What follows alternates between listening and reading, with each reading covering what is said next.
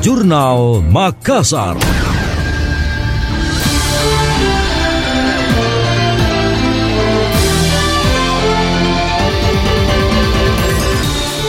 Sebanyak 23 aset berhasil disertifikasi pemerintah Kota Makassar.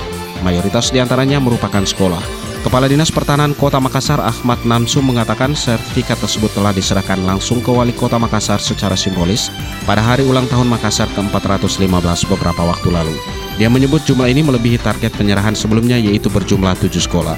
Pihaknya juga menargetkan ikon Kota Makassar satu di antaranya yaitu Anjungan Losari telah berhasil disertifikasi. Selanjutnya sertifikasi menargetkan lapangan Karebusi. Dinas Pertanahan Makassar melaporkan sebanyak 40 sertifikasi yang berhasil dikantongi dalam kurun waktu kurang dari satu tahun.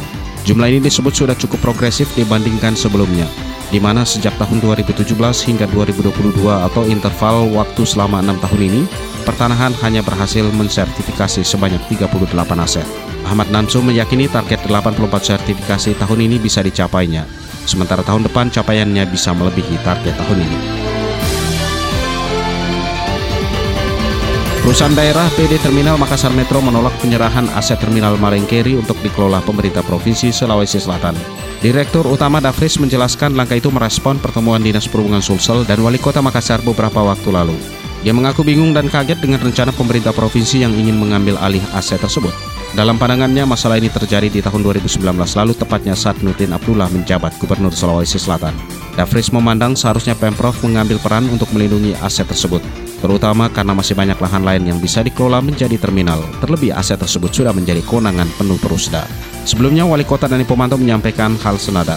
Dia menjelaskan perkara sehingga terminal Malengkeri tidak bisa dialihkan menjadi aset pemerintah provinsi.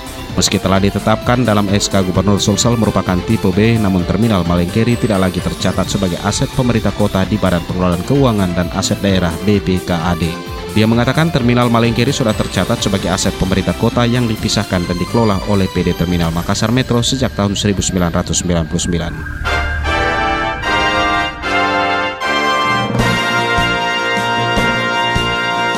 Demikian tadi, Jurnal Makassar.